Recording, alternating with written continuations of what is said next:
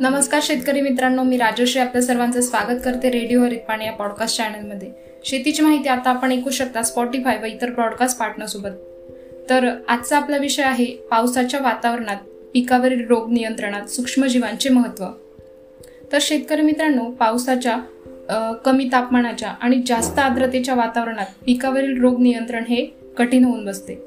तर जाणून घेऊया निसर्गाच्या मदतीने पावसाच्या वातावरणात रोग नियंत्रण कशा प्रकारे करता येईल.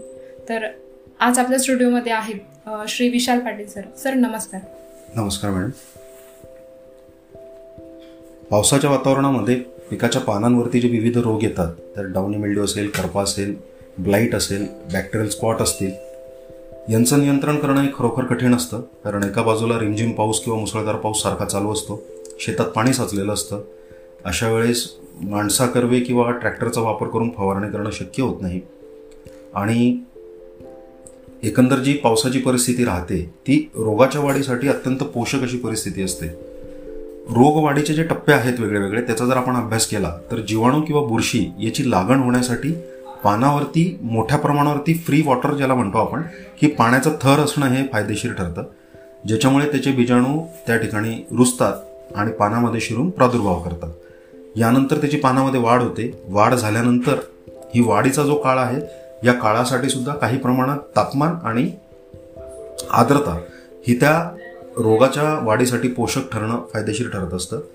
त्यानंतर पिकामध्ये वाढ झाल्यानंतर ज्यावेळेस त्या रोगाला त्याची दुसरी पिढी तयार करायची असते त्यावेळेस त्याचे जे बीजाणू असतात ते हवेमध्ये मोकळे करण्यासाठी मात्र कोरडं आणि काही प्रमाणात जास्त तापमान असलेलं वातावरण गरजेचं ठरतं. कारण ज्या अंडकोशांमध्ये ते बीजाणू ठेवलेले आहेत ते फुटण्यासाठी पाण्याचा ताण त्यांना थोडा द्यावा लागतो जेणेकरून ते फुटतात आणि त्याच्यातले बीजाणू हे वाऱ्याद्वारे किंवा पाण्याद्वारे इतर ठिकाणी वाहून नेले जातात आणि सेकंडरी इन्फेक्शन या ठिकाणी होतं. आपण सुरुवातीलाच बघितलं की पावसाच्या पाण्यामुळे किंवा सततच्या पावसामुळे फवारणी घेणं शक्य होत नाही. आणि जीवाणू किंवा बीजाणूच्या वाढीसाठी आणि सेकंडरी इन्फेक्शन होण्यासाठी जी काय परिस्थिती निर्माण होते ती सेकंडरी इन्फेक्शन परिस्थिती ज्यावेळेस निर्माण झालेली असते त्यावेळेस आपल्याला फवारणी करण्याला संधी मिळालेली असते. मग हा जो मधला दहा ते अकरा दिवसाचा पिरियड आहे किंवा काही जीवाणू आणि बुरशींमध्ये तो दोन ते तीन दिवसांचाच पिरियड आहे. तर या पूर्ण पिरियडमध्ये पिकावरती लागण झालेली असते आणि रोग हा सेकंडरी इन्फेक्शन करण्यासाठी सज्ज झालेला असतो. म्हणजे पूर्वी जर एका पानावरती इन्फेक्शन असेल तर ते नंतर कालांतराने अनेक पानांवरती इन्फेक्शन करण्याची त्याची क्षमता बनून गेलेली असते. मग अशा वेळेस होतं काय की जी काही पण आपण रासायनिक बुरशीनाशकं वापरलेली असतात ती पावसाच्या पाण्याने धुवून जाणे किंवा वापरलेली नसतील तर पडत्या पावसामध्ये ती वापरणं आपल्याला शक्य होत नाही. तर अशा परिस्थितीमध्ये जे सूक्ष्मजीवाणू आहेत जे उपयोगी असे सूक्ष्मजीव आहेत ज्यात बुरशींचा पण समावेश होतो आणि जीवाणूंचा पण समावेश होतो ही वापरणं फायदेशीर ठरतं. कारण रोगाच्या वाढीसाठी जर जास्त आर्द्रता आणि कमी तापमान जर फायदेशीर ठरणार असेल तर उपयुक्त जीवाणू आणि बुरशीच्या वाढीसाठी सुद्धा कमी आर्द्रता जास्त आर्द्रता आणि कमी तापमान फायदेशीर ठरणार असतं. अशा प्रसंगी वेदर अपडेट मिळवणं आत्ता सध्या फार काही कठीण नाही आहे बऱ्याच अंशी ते खरेही निघतात. तर ज्यावेळेस आपल्याला वेदर अपडेट आहे आणि पुढे सततचा पाऊस लागून राहणार आहे किंवा पडणार आहे किंवा पडत्या पावसात सुद्धा आपण जीवाणूंचा आणि बुरशींचा फवारा घेऊ शकतो जर तो पाऊस अल्प प्रमाणात आणि खूप रिमझिम असेल तर मुसळधार पाऊस असेल तर मात्र तो विषय शक्य होत नाही आपल्याला. तर हे जीवाणू किंवा बुरशीनाशकांचा जर जे उपयुक्त जीवाणू आणि बुरशीनाशक आहेत यांचा जर आपण वापर केला तर एक फायदा असा होतो की रोगाच्या वाढीसाठी जे तापमान पोषक आहे तेच तापमान उपयुक्त जीवाणू आणि बुरशींच्या वाढीसाठी फायदेशीर असल्यामुळे त्यांची देखील वाढ झपाट्याने होते. पिकाच्या पानांवरती मोठ्या प्रमाणावरती स्पर्धा तयार होते आणि त्या स्पर्धेच्याद्वारे त्यानंतर वेगळे वेगळे जे इटुरिन्स म्हणा किंवा वेगवेगळे अल्कोलाइट्स असतील किंवा अँटीबायोटिक्स असतील ते उपयुक्त जीवाणू आणि बुरशीद्वारा स्त्रवले जातात ज्याच्यामुळे हानिकारक रोगाला आणि त्याच्यापासून जे जीवाणू असतील हानिकारक किंवा बुरशी असतील त्यांच्या जे काय लाईफ सायकल आहे ते ब्रेक करायला मदत मिळते. जैविक बुरशीनाशकांमध्ये ट्रायकोडर्मा हा सगळ्यांचा परिचित आणि आवडीचं असं बुरशीनाशक आहे. ट्रायकोडर्माला काही मर्यादा आहेत. त्यापैकी एक प्रमुख मर्यादा ती एक बुरशी असल्यामुळे एका ठिकाणाहून दुसऱ्या ठिकाणापर्यंत वाहून जाऊ शकत नाही. पानावरती ज्या ठिकाणी पडली त्या ठिकाणी तिची वाढ होणार आहे. त्यानंतर ती तिचं जाळं विणेल जिथपर्यंत जाळं पोहोचेल आणि तेवढ्या जाळ्याच्या आत जेवढे हानिकारक बुरशी येतील तेवढे ती मारू शकते. त्यानंतर हिच्या वाढीसाठी पिकावरती जर बुरशीनाशकांचा वापर केलेला असेल तर तो बुरशीनाशकं सुद्धा त्या ठिकाणी त्याला हानिकारक ठरतात. ट्रायकोडर्मा हे एक स्वतः बुरशी असल्यामुळे बुरशीनाशक त्याला मारून टाकतं. त्यामुळे त्याची ती एक मर्यादा येते. प्रतिबंधकात्मक म्हणून त्याचा प्रभाव हा जास्त फायदेशीर ठरतो उपचारात्मकपेक्षा. त्यानंतर सुडोमोनास आहे. सुमोनॅक्स नावाने जे बाजारात उपलब्ध आहे सटलेक्स आहे. ही जी दोन बुरशीनाशकं आहेत जीवाणूजन्य बुरशीनाशकं आहेत जीवाणूजन्य बुरशीनाशक असल्यामुळे याचा फायदा असा होतो की हानिकारक जीवाणू आणि बुरशी या दोघांच्या विरोधात हे काम करतात. यांच्यामध्ये उपचारात्मक आणि प्रति प्रतिबंधकात्मक अशी दोन्ही क्रिया उपलब्ध आहे. रासायनिक बुरशीनाशकांचा यांच्यावरती विपरीत परिणाम होत नाही. याच्यावरती जर थोडा जास्त डीप अभ्यास करायचा म्हटलं तर बुरशी या बहुपेशीय आहेत आणि जीवाणू हे एक पेशीय जीव आहेत. बुरशीच्या पेशीमध्ये असलेले वेगळ्यावेगळ्या प्रकारचे घटक हे जीवाणूच्या पेशीमध्ये नाही आहेत आपण एखादं बुरशीनाशक किंवा कीटकनाशक बघतो तर त्याला आपण अग्नी किंवा ॲसिडच्या स्वरूपात बघतो की त्याच्या संपर्कात जे येईल ते त्याला भस्म करून टाकेल. तर तशातला हा प्रकार नसतो. विशिष्ट बुरशीनाशक विशिष्ट घटकावरतीच काम करतं. जसं स्टेरॉल्सचा जो ग्रुप आहे झोल ग्रुप आपण ज्याला म्हणतो तो पेशीभित्तिकेतल्या स्टेरॉल्सवरच काम करतो.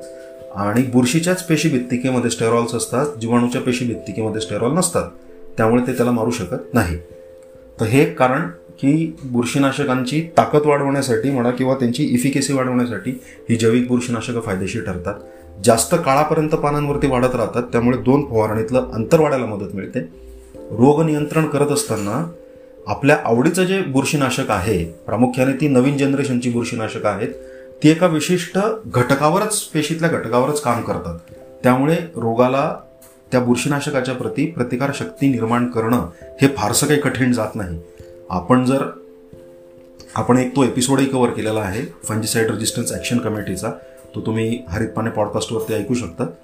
तर त्यामध्येही आपण हा विषय घेतलेला आहे की एखाद्या बुरशीमध्ये बुरशीनाशकाच्या प्रती ज्यावेळेस प्रतिकारशक्ती निर्माण होते त्यावेळेस प्रामुख्याने आढळून आलेलं आहे की सिंगल साईट ॲक्टिव्हिटी म्हणजे स्टेरॉलवरच काम करणार न्यूक्लिअरसवरच काम करणार मायटोकॉन्ड्रियावरच काम करणार अशा बुरशीनाशकांच्या प्रती प्रतिकारशक्ती ही जास्त प्रमाणात निर्माण झालेली आहे. ही प्रतिकारशक्ती निर्माण होऊ नये म्हणून जी काही पण पॉप्युलेशन या बुरशीनाशकांच्या हल्ल्यामुळे वाचेल रोगाची ती मारण्यासाठी सटलेक्स आणि सुमोनॅक्स त्या ठिकाणी फायदेशीर ठरतं. जेणेकरून त्या बुरशीमध्ये प्रतिकारशक्ती निर्माण होण्याला विलंब टाकता टाकता येतो आपल्याला. आणि ते बुरशीनाशक आपल्याला जास्त काळापर्यंत वापरणं योग्य ठरतं.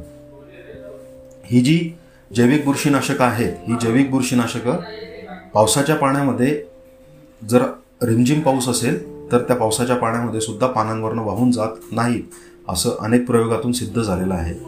जास्त काळापर्यंत पिकावरती कव्हर राहिल्यामुळे येणारा रोग हा लवकरात लवकर पिकावरती रुजेल अशी परिस्थिती त्या ठिकाणी निर्माण होत नाही. सटलेक्स जर आपण बघितलं तर बुरशीची पिकामध्ये शिरण्याची जी प्रक्रिया आहे ती एक ट्यूब बनवून पिकामध्ये आत शिरते. म्हणजे ड्रिल मशीनसारखं आपण त्याला बघू शकतो म्हणू शकतो की ते ड्रिल मशीनसारखं एक ट्यूब त्याच्या पेशीतनं बाहेर काढून पानाला छिद्र करून आतमध्ये शिरते. याला जर्म ट्यूब म्हणतात. ही जर्म ट्यूब थांबवण्याचं काम सटलेक्स करतं ज्यामुळे पहिलं जे इन्फेक्शन आहे ते देखील थांबवण्याला मदत मिळते. सर आज सकाळीच एका शेतकऱ्याचा मला फोन आला होता. तर त्यांचा प्रश्न असा होता की जर आता पावसाचा वेग जरा जास्त आहे किंवा अधूनमधून पाऊस कमी जास्त होतोय तर अशा वेळेला डावणी किंवा भुरीचा अटॅक असतो. तर त्यावेळेला शेतकऱ्यांनी काय करायला हवं? वास्तविक पडत्या पावसामध्ये जीवाणूंचा किंवा बुरशींचा हल्ला हा होणं फार कठीण असतं. जर त्या पानावरती आधीपासूनच जे त्याचे बीजाणू रुजलेले आहेत बऱ्याच वेळेस काय होतं की डावणी किंवा करपा असेल याचे मातीमध्ये खोडावरती पानांवरती काही प्रमाणात बीजाणू असतात. आणि जसा पाऊस पडतो तसं त्याला ती साथ मिळते आणि लवकरात लवकर त्या ठिकाणी ते रुजतात. पडत्या पावसामध्ये ते एका ठिकाणाहून दुसऱ्या ठिकाणी वाहून जाणं शक्य होत नाही. आणि दुसरा एक महत्त्वाचा विषय या ठिकाणी येतो की ज्या ठिकाणी इनॉक्युलम आधीपासून आहे. इनॉक्युलम म्हणजे समजा डावणीचे स्पोर्स ऑलरेडी शेतामध्ये आहेत पानांवरती आहेत किंवा खोडामध्ये आहेत सुप्तावस्थेमध्ये तर अशा परिस्थितीमध्ये मात्र पडता पाऊस या रोगाच्या वाढीसाठी खूप मोठ्या प्रमाणावर मदत करू शकतो. तर मी आधी ज्याप्रमाणे म्हटलं की ज्यावेळेस आपल्याला वेदर फोरकास्टची खात्री आहे की पाऊस येणार आहे तर त्यावेळेस आपण एक दोन दिवस आधीच जर उपयुक्त जीवाणू किंवा बुरशी जसं सटलेक्स आहे सुमोनॅक्स आहे ग्रोबॅक्स आहे याचा जर वापर करून ठेवला तर मात्र जे सुप्तावस्थेत असलेले बीजाणू आहेत ते पानांवरती रुजण्यापासून आपण नक्की अटकाव घालू शकतो. बऱ्याच वेळेस फळबागांमध्ये ही समस्या जास्त जाणवते की त्या ठिकाणी वार्षिक बहुवार्षिक पीक असल्यामुळे पिकाच्या अवशेषांवरती देखील हे रोगकारक जीवाणू किंवा बुरशी सुप्तावस्थेत असतात किंवा मातीमध्ये पडलेले असतात. आणि त्या ठिकाणी जसा पाऊस पडतो तसं त्यांना पानांवरती उडायला आणि त्या ठिकाणी फ्री वॉटर असल्यामुळे त्या ठिकाणी ते लवकर रुजायला मदत मिळते. पण हे प्रायमरी इन्फेक्शन होण्यासाठी इनॉक्युलम असणं गरजेचं ठरतं. आणि हा इनॉक्युलम मारण्यासाठी किंवा त्याचं प्रायमरी इन्फेक्शन कमी करण्यासाठी आपल्याला जैविक बुरशीनाशकच ही फायदेशीर ठरतील. पण ती पाऊस पडण्याच्या आधी किंवा पाऊस पडल्यानंतर इमिजिएटली वापरणं फायदेशीर ठरतं. एक चहू बाजूने त्या रोगावरती हल्ला करणं शक्य होतं. बाकी ज्या पिकांचं टोमॅटो असेल मिरची असेल ज्या पिकांमध्ये नांगरणी केली जाते उन्हामध्ये शेत तापवलं जातं मागचं जे पीक आहे त्याची विल्हेवाट लावली जाते आणि शेत स्वच्छ ठेवलं जातं अशा ठिकाणी पाऊस झाल्यानंतर मात्र मोठ्या प्रमाणावरती रोग वाढण्याची शक्यता ही जास्त असते. तर अशा पिकांमध्ये सुद्धा पाऊस थांबल्यानंतर ताबडतोब जैविक बुरशीनाशकांची आपण फवारणी केलेली फायदेशीर ठरते. सटलेक्स हे रासायनिक बुरशीनाशकांसोबत वापरता येतं. अर्ध्या ग्रॅमने आपण जर ते घेतलं तर दोन फवारणीतलं अंतर कमी करणे रोगावरती चांगलं नियंत्रण मिळवणे आणि ज्या वातावरणात रोग वाढतो त्याच वातावरणात सटलेक्स मोठ्या प्रमाणात वाढत असल्यामुळे एक स्पर्धा तयार करून पिकाचं संरक्षण करण्यासाठी मोठी मदत होऊ शकते. नक्कीच सर पावसाच्या वातावरणामध्ये विविध पिकांवरचं रोगांचं जे नियंत्रण असतं ते करणं खरंच अवघड असतं. तर शेतकरी मित्रांना याचा नक्कीच फायदा होईल. धन्यवाद.